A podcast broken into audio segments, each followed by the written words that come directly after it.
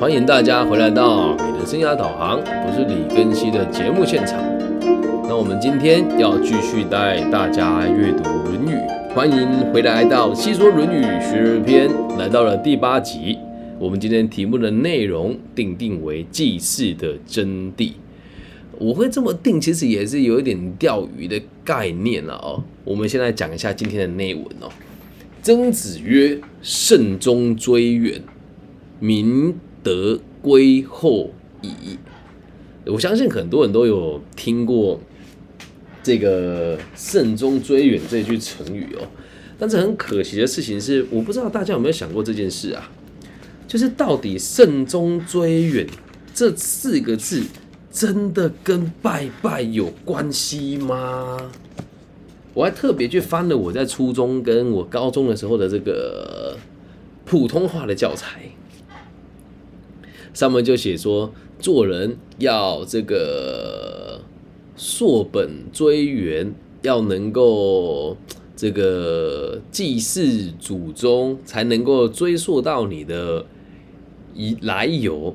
但是从头到尾这几个字就没有提到拜拜这个东西呀，大家不觉得很奇怪吗？好，我先讲一下一般人的解释，再讲一讲我自己跟谭家泽老师，还有在台湾有一些很老很老的，以前在这个特殊，也不能讲特殊一个组织叫一贯道里面的某一些老师的解释哦，就跟我的这个立场也是比较接近的。我们先讲一般我们在学校啊，我们所学到的老师的解释是什么？那这边真的要。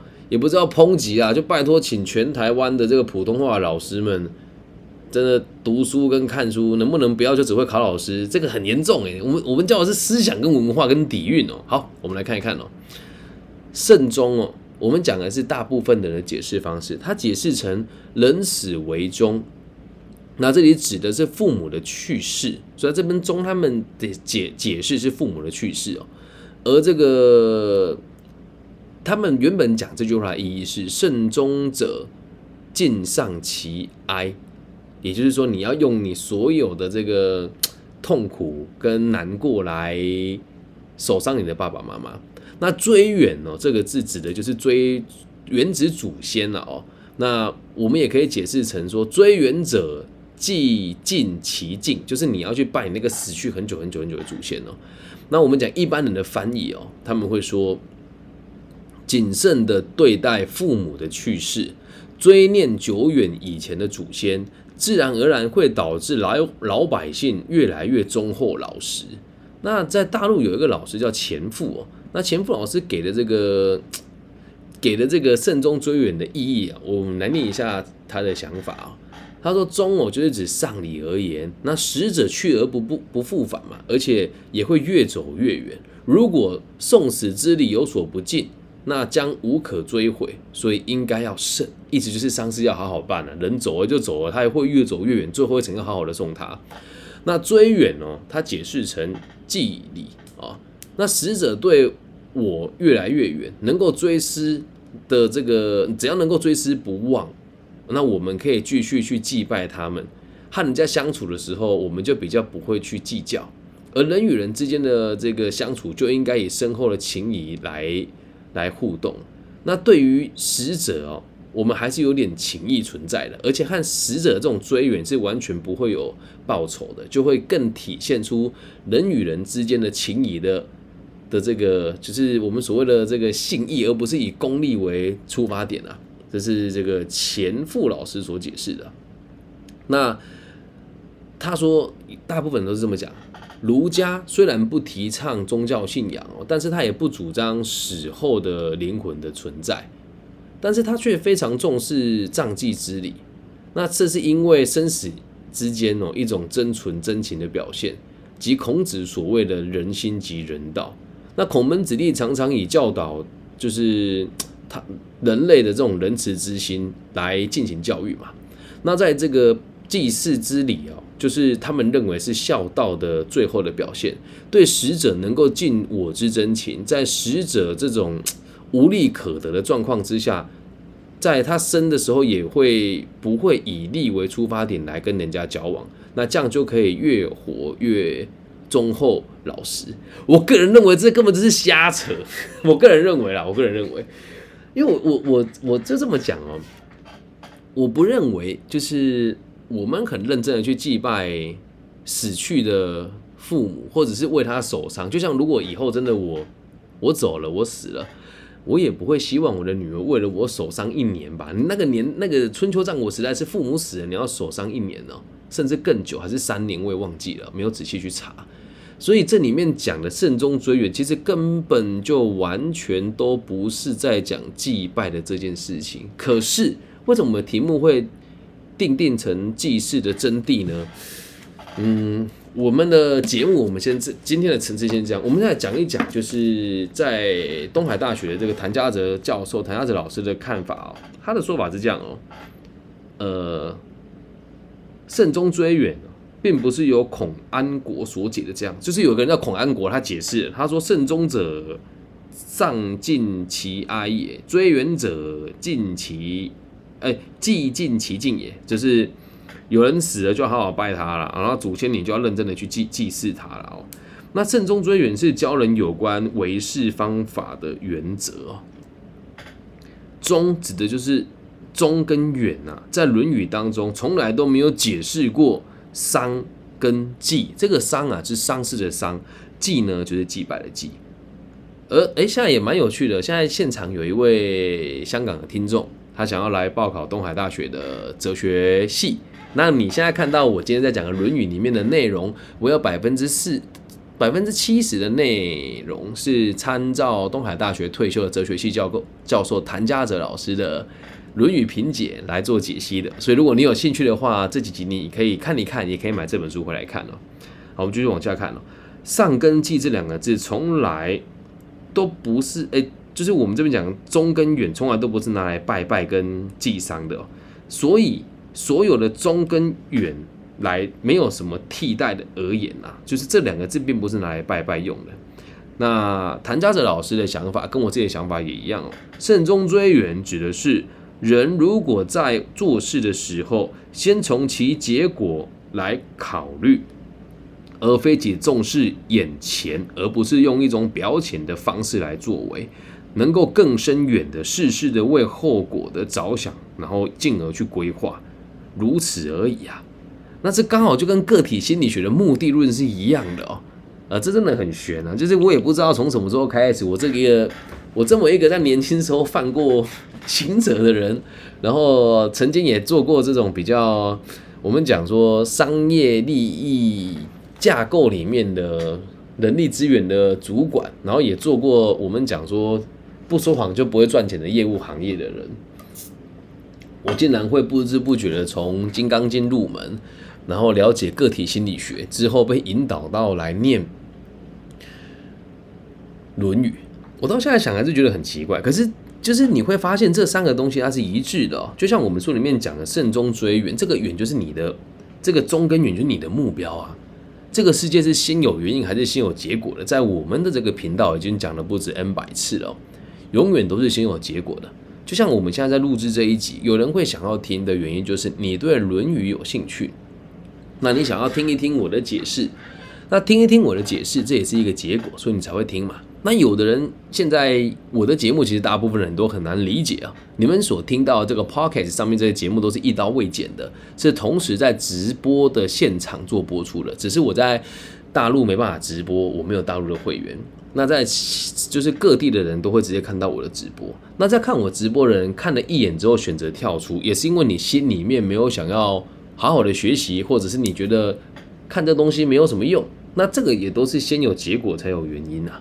那如果从管理学的角度出发，当初我们制作这个专题，就是《论语》的专题的时候，就是要让大家知道，《论语》其实是一门管理学。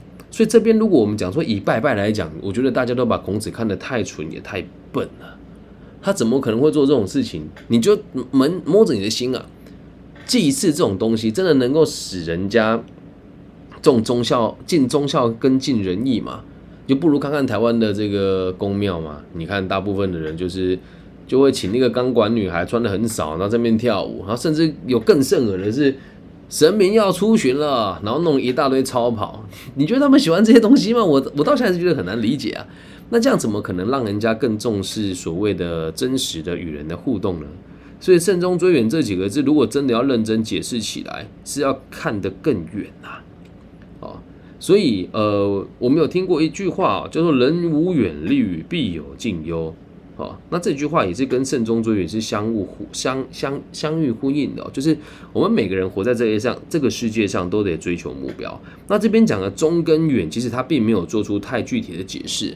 那如果真的要我用这个，要我用我最真实的看法跟想法，我们每个人在追求目标都是一样的。个体心理学有指出，大家追求的都是优越目标。那什么叫优越目标呢？在团体里面是有影响力的，那并且是希望自己可以被团体关注，就是优越目标。那这个中根源就是这个意思啦。所以也就是每件事情都想着后果而为，而本身并不是以功利或是利益为考考虑哦。那相反而言呢，所谓的利益啊，往往不是在考虑事情的本身的后果。那没有事物计较利益，更不顾及后果。啊，就是意思就是说，如果我们能够不计后果的话，那你所讨论利益也都是短期的嘛。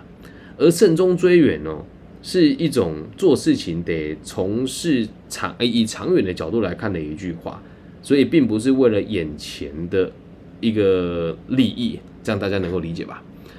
所以以管理学的角度出发，我们可以说，到底是利润重要还是价值重要？利润指的就是眼前赚的东西，那价值指的是看长远以后的结果。那这个其实从会计学跟这个财经哦财务金融的差别就在于，我们会计做的事情是记录过去的的资讯，然后推估出未来以后的可能发展。那我们如果是站在这个财务的角度出发，是我们会预估以后的事情，以后的这个通货膨胀。或是这个以后的贴现率来预估现在的十块钱在五年之后会等于多少钱，两者还是有点不一样的。所以这个慎终追远这个是绝对不是拿来拜拜使用，而这个明德归厚矣，就是能够让人体的社会的氛围更加的诚实、更加的淳朴跟更加的诚信。所以希望大家不要再以讹传讹了，就像我们。就是在这个教育界也看过那么多人去解释个体心理学，解释这个呃《论语》，但是解释方法真的都很奇怪啊！所以记得啊，慎终追远这件事情是看着目的来做进行的，所以也就是做事情得要有谋略啊，要有目的的来做每一件事情的规划，然后要看得长远一些些。我会这么有感觉的原因，是因为我也定了一个很长远的目标。那真的就是这个长远的目标，慎重。这个慎就是小心的看待你的这个，谨慎的看待你的这个目的。那追远就尽可能的把眼光放得远一些，又刚好跟前面的这个君子不重则不威相相相交呼应。因为你这个追这个慎终，也就是指的是你有重视的事情啊。所以整体的《论语》它其实是有架构的，并不像以前的这个语文学的老师说。就只是孔子的弟子记录下几个孔子说话的片段，真的不是这个样子哦。好，那我们进行到现在哦，就是这是我们节目的第八集，讲这个学而篇的第八集。那在我们的这个以这个叫做是学而篇里面哦，就它是在第九章第九个章节。那讲到这个地方，刚好就是一半的部分了。好，就是学而篇的前半部，在跟我们。讲的是论述真实的人人的真实的品格与主体，以及做事情的主要的几个大原则。那我们在下半部的时候啊，就是会继续承接我们上半部的这个人类基本的道理与以我们的德性之后，会开始进而教大家个人的生存的方法，然后最后来论说人类存在的这个美善的状态，以及人类存在的这个情况之道。换句话说。学而篇的前半论人之道，那么后半篇呢，就是所谓的生存之道了，会以情况跟理想来做解释，而下半部哦，会由六句话来构成，分成三组哦，啊，分别是子情问与这个负债观其志，两句论求取或获得之道，很有趣哈，求取跟获得。那为个体的生存之欲求的这个道理哦。然后再另外一组是礼之用，还有信敬于义。那这两句是论人类存在的至善至美的理想，而君子无求保，还有这个拼而无产这两句，则是说明人类存在的这个情况的正道。虽然在下半部前后只有六句哦，但是已经含摄了所有有关人类的重要方面的问题，所以接下来的下面一集就会跟大家进而来分析。那下一集我们会跟大家讨论的是求与继承之道，有趣吧？我做这个的时候，其实感触很深的原因，是因为我能够理解大部分的人对《论语》都没什么兴趣，就像我现。我做个体心理学的这个经典名著的分析，大家也宁愿去看网络上那一些，就是一群老师有没有，然后放了好几个这个这个窗格，然后说，哎，这个这个 Steven 你有听到吗？哦，我刚刚认为 Steven 的说法真的很好，那针对 Steven 的说法，我再相遇呼应一下，就他们读的东西都不是这些，我们讲说先贤的真实的。著作，而是他们自己妄加猜测的内容。就像我们今天讲的这个慎终追远，然后把题目刻意定定为这个记事的真谛，也就是让大家知道我们错的有多离谱啊！可是问题是在这个世界，只要大部分的人都说是对的，你说他是错的，那你就得不到大家的认可。所以我们也不需要大家认可。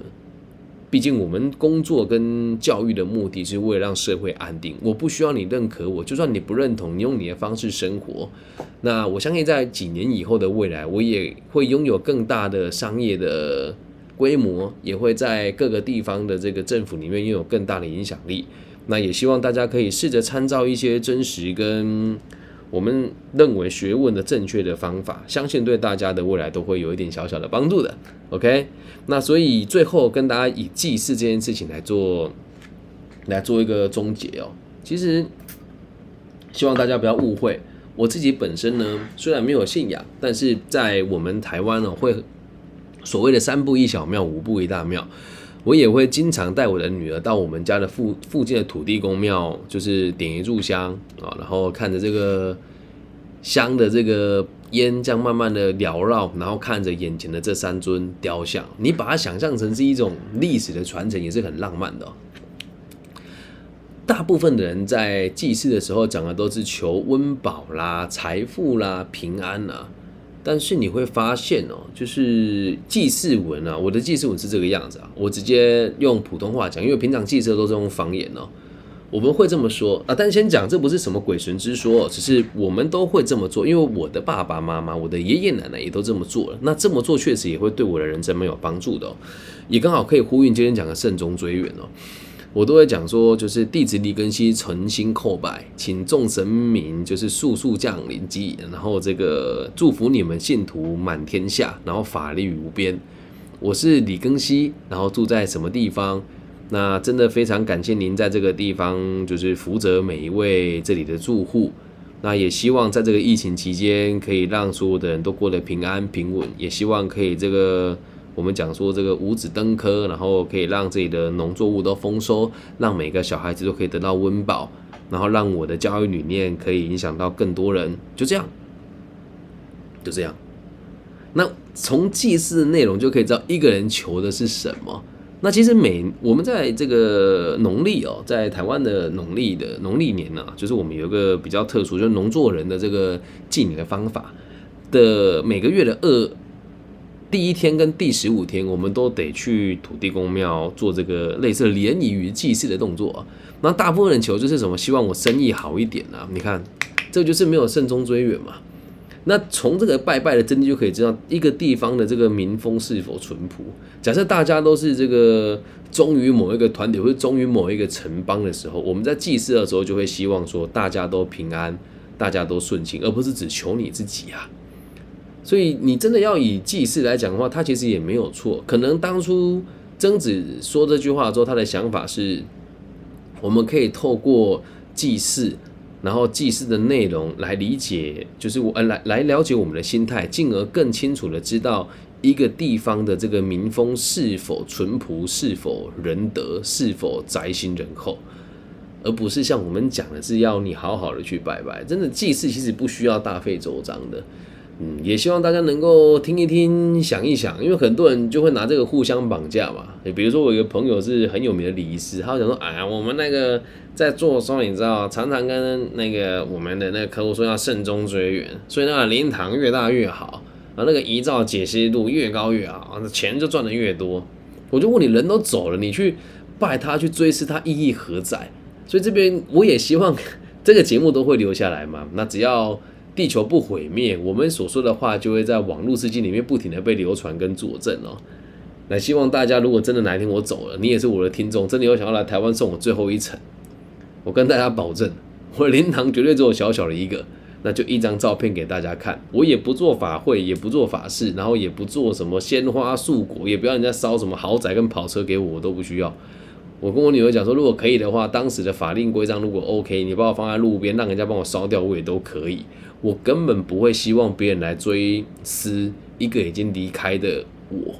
那如果当然大家呃认为一个人重要，去追思他，去缅怀他，我觉得这就是可以接受。但绝对不要在这件事情大费周章，因为我人都走了，你懂吗？我更希望的是有人可以在我临终前跟我讲说，李根熙，我觉得你做的不错啊，你讲的东西我很多事情。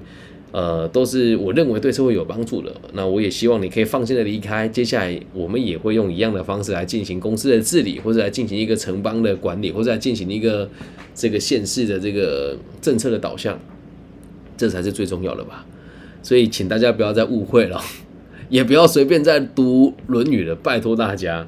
可以的话，就跟我们一起慢慢的学习。那每一集我都会很积极、跟认真的去查证啊。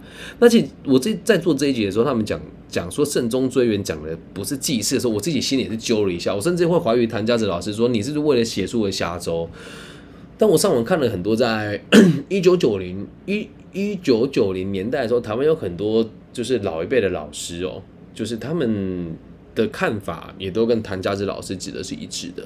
那你在网络上找到所有的这个，我我看的那个东西是在是在有有 YouTube 油管上面看到的，而这个人他们是大概二三十年前在台湾讲这些《论语》的内容给别人听的老师，而时至今日，所有网络上的文字的文章，每个人都说慎终追远就拿来拜拜了。我也不想引战，但就希望问大家一句话：你真的认为好好的拜拜能够让一个地方的民风变得淳朴吗？我觉得只会让民风变得更好。